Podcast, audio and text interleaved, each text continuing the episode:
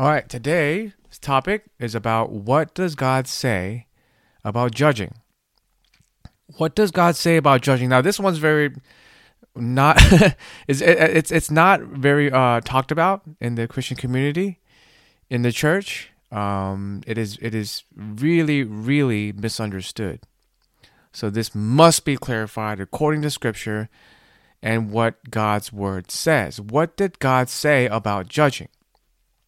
Today you have many you have the most you know you have many churches and Christians included that uh, don't understand this topic. They're blending in with the world. They're saying that you know you, you shouldn't judge at all uh, because we are living in a time where saying the truth is offensive, right? And Jesus predict, predicted this time, and it, it has come.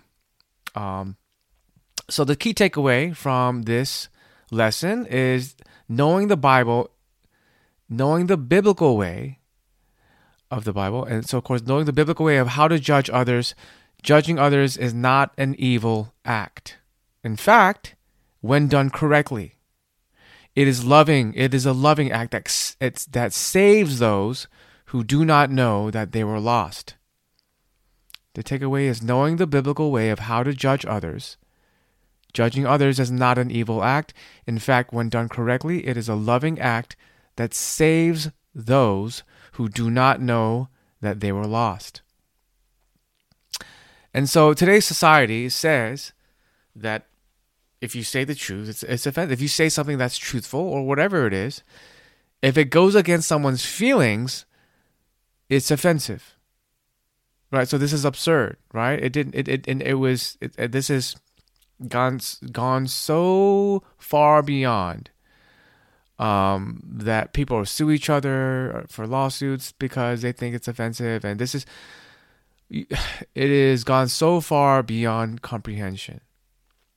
And it was not like this just one generation ago. And so, um, and those of you who are you know over forty years old, forty year old, forty year olds or over, at the time of this recording is about to be twenty twenty four you know exactly what I mean. You have seen the change happen in one generation. You know what I'm talking about, right? There was no all this genders and sense, you know, eh, the the the, uh, the sexual identification, uh, and of course, you know, the racism has gone, you know, the critical race theory and all this garbage, nonsense garbage, that is separating people, confusing people, and then now you have churches that are saying that you know you're supposed to just accept them the way they are. Right? Um, so let's go straight into scripture. Luke chapter 6 uh, this is uh, about judging others. Jesus our lord is speaking. Verse 37 do not judge and you will not be judged. Do not condemn and you will not be condemned. Forgive and you will be forgiven. Give and it will be given to you so notice that he is not just saying uh, and first, we need to expand on what he's saying first. And first of all, uh, read the whole entire passage. Uh, a good measure and pressed down, uh, a good measure, pressed down, shaken together, and running over will be poured into your lap. For with the measure you use, it will be measured to you. He also told them this parable Can the blind lead the blind? Will they not both fall into a pit? Ah, now we're getting the meaning of what he's talking about. Just, just those, those from those two verses earlier. The student is not above the teacher, but everyone who is fully trained will be like their teacher. Why do you look at the speck of a sawdust in your brother's eye and pay no attention to the plank in your own eye? How can you say to your brother, Brother, let me take the speck out of your eye when you yourself fail to see the plank. And he's talking about problems. All right, speck, plank. He's talking about problems with yourself and others. Uh, you yourself fail to see the plank in your own eye. You hypocrite. T- first, take the plank out of your, your eye, and then you will see clearly to remove the speck from your brother's eye. So this is simply forbidding hypocrisy. And and and uh, this this so this forbids hypocrisy in a condemning spirit rising from self righteousness. It does not condemn true discernment. So true discernment meaning sharing what is right and what is wrong. And then people who are so sensitive, you know, so sensitive or defensive, saying that, oh, that's hurtful for me to, for you to say that, when all that person's doing is sharing the truth, right? And so, um, you know, it, it's it's it's about sharing discernment and not trying to put someone else down. Okay, so the speck and the log, uh, the humor, the speck and the or the plank the humor of the imagery was no doubt intentional. Christ often employed hyperbole to paint comical images. And so uh, we have to know that he's using the example here that we have to fix ourselves before we can try to help someone else. Okay?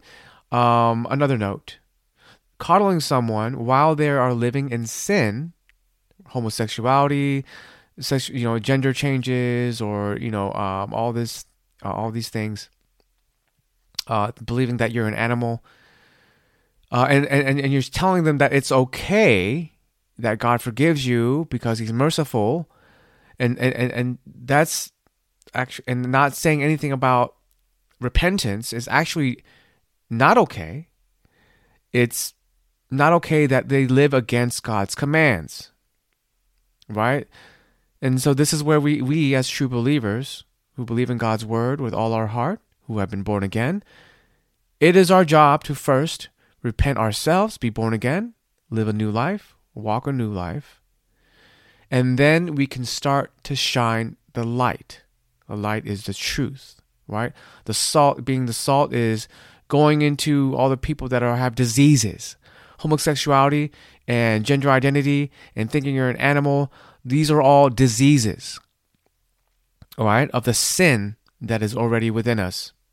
Okay? So sin is already within us from the day we were born in this world. It does not it, it's not from an act that is committed. Right? The, the it starts with a thought, and that thought is natural. The thought is natural and naturally occurring from our sin, and then it comes into fruition when someone acts on it. Okay? It acts they act on the sin. And so coddling someone in that is not loving.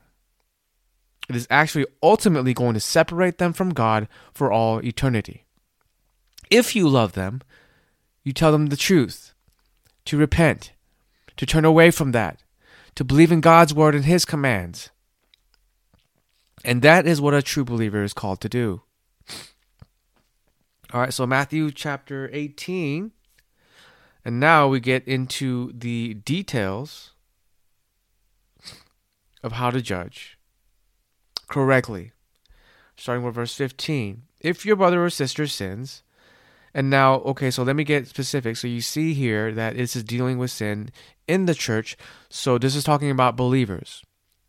Okay, so we, it, it, we are called to share discernment. So you can call it judging if you want to, right? But you're so set, you know, people are so sensitive now. You can't say judging because it's offensive, right?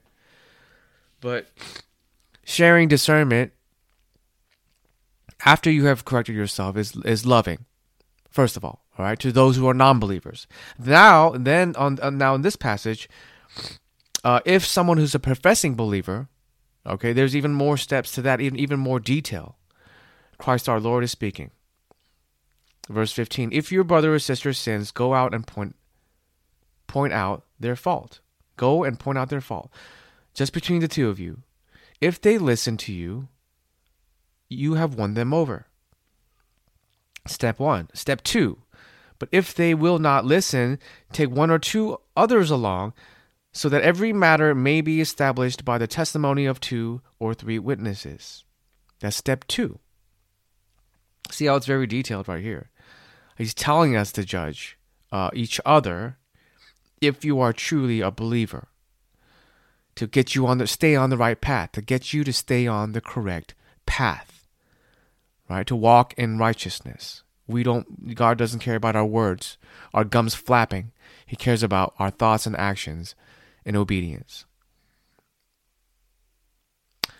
If they still refuse, step 3, if they still refuse to listen, tell it to the church. And if they refuse to listen even to the church, and this one is a rude awakening, treat them as you would a pagan or a tax collector. Now, if you don't know about tax collectors at that time, they were the worst of the worst betrayers of their own people, scum of the earth for uh, helping the oppressors, the Romans, oppress their own people, taking money from them. And so he said, Christ our Lord, said to treat them like a pagan who is an idolater, adulterer, you know, an idol worshiper, or a tax collector. Truly, I tell you, whatever you bind on earth will be bound in heaven. And whatever you lose on earth will be lost, loosed in heaven, will be lost in heaven. And so there's a very specific passage of scripture of how we are to correct each other. All right, and bringing someone to repentance is what the true true believer is called to do. And so here's quick, very fast. Uh, three. Uh, we can go all all day. We can go all day about how that's evident with uh, the teachings of Christ. From the very moment that Christ started to um, teach, right, and, and, and start on this three and a half journey of um, save, uh, bringing heaven to earth, is, it began with repentance. So a lot of people don't understand this. They only want to hear the merciful, loving, kind, forgiving. Uh, but repentance means turn around. You got you have to stop living the way you want to live your life. That is repentance, right? Uh, Matthew chapter four, and we're gonna I'm gonna give you three examples real fast. Um, uh, but there are so many more, so many more. And if you have your, your, your digital Bible, just simply go on there and type in the word repent or repentance and see how many times Jesus speaks of repentance. Right? So, Matthew chapter 4, verse 17. So he goes through the uh, 40 days in the wilderness, being tempted. Um, and then as he finishes that, uh, verse 17, from that time on, Jesus began to preach. From that time on, that means continuously, right? Until until the resurrection, right? And I'm sure he, while he was the 40 days after he appeared to everybody during this resurrection, the you know the risen the risen Christ, during the time of the risen Christ, he continued to preach repent, to repent. I'm sure. I am absolutely sure. Because that was that's the whole point. This is the whole point of being saved is that you have to be a, with a repentant heart, meaning you're, you're, you are truly sorry for living a life of sin uh, or living in the flesh or meaning it for your body and that you no longer want to do that that you want to live for him that you want to live for his holy spirit from that time on, Jesus began to preach Repent, there it is, for the kingdom of heaven has come near. Mark chapter 1, verse 15. The time has come, he said. So let me let me rewind. Let's start 14 and 15. After John was put into John the Baptist was put into prison, Jesus went into Galilee, proclaiming the good news of God. The time has come, he said. The kingdom of God has come near, meaning those who become saved will inherit the kingdom of God. Repent and believe the good news. So, the first word again repent. The first word repent. And what? Believe the good news. Another word for the gospel. Luke chapter 5. So if if if if, if that's not enough, it, it keeps going, right? It keeps going. Um I mean one of these verses is enough, you know, for me. But you know, if you need more and more evidence, it keeps going. Uh, chapter five, verse thirty-two. Jesus answered them, "It is not healthy who need a doctor, but the sick. I have not come to call the righteous, but sinners to repentance." All right. So this, but sinners, I have not come to call the righteous. All right, and and and and all these Pharisees and Sadducees and, you know and uh, teachers of the law were self righteous, right? And so uh, he's telling them, "I'm it's not it's not the right you know you I, they're actually hypocrites, you know, just about all of them they were hypocrites. Um, but the ones that you know all and all the rest of us Actually, every single human on this planet, he has come for us. But then he also has also come um, to to to find and seek those who, who wish to repent, who wish to stop sinning, who re- who realize and confess that we who are sinners want to stop. And, and, and the love of Christ, the power through Him living in us, now we have the power to stop right? Now we want to turn away from that. So here's a response. That now, know, now knowing this truth, how should I conduct myself around others? Always remember that I must correct myself before I can correct others. This is the right way to judge, the biblical way to judge. So, correcting or judging others is loving, not hating them. You are saving them from a lie, a feeling, and from ultimately damning themselves if we continue to allow them to disobey God's commands. So with that said, now you know a little bit more about what does God say about judging. Hello and welcome to Exposit the Truth. We are here for the clear understanding of the Word of God and how to apply it to everyday life.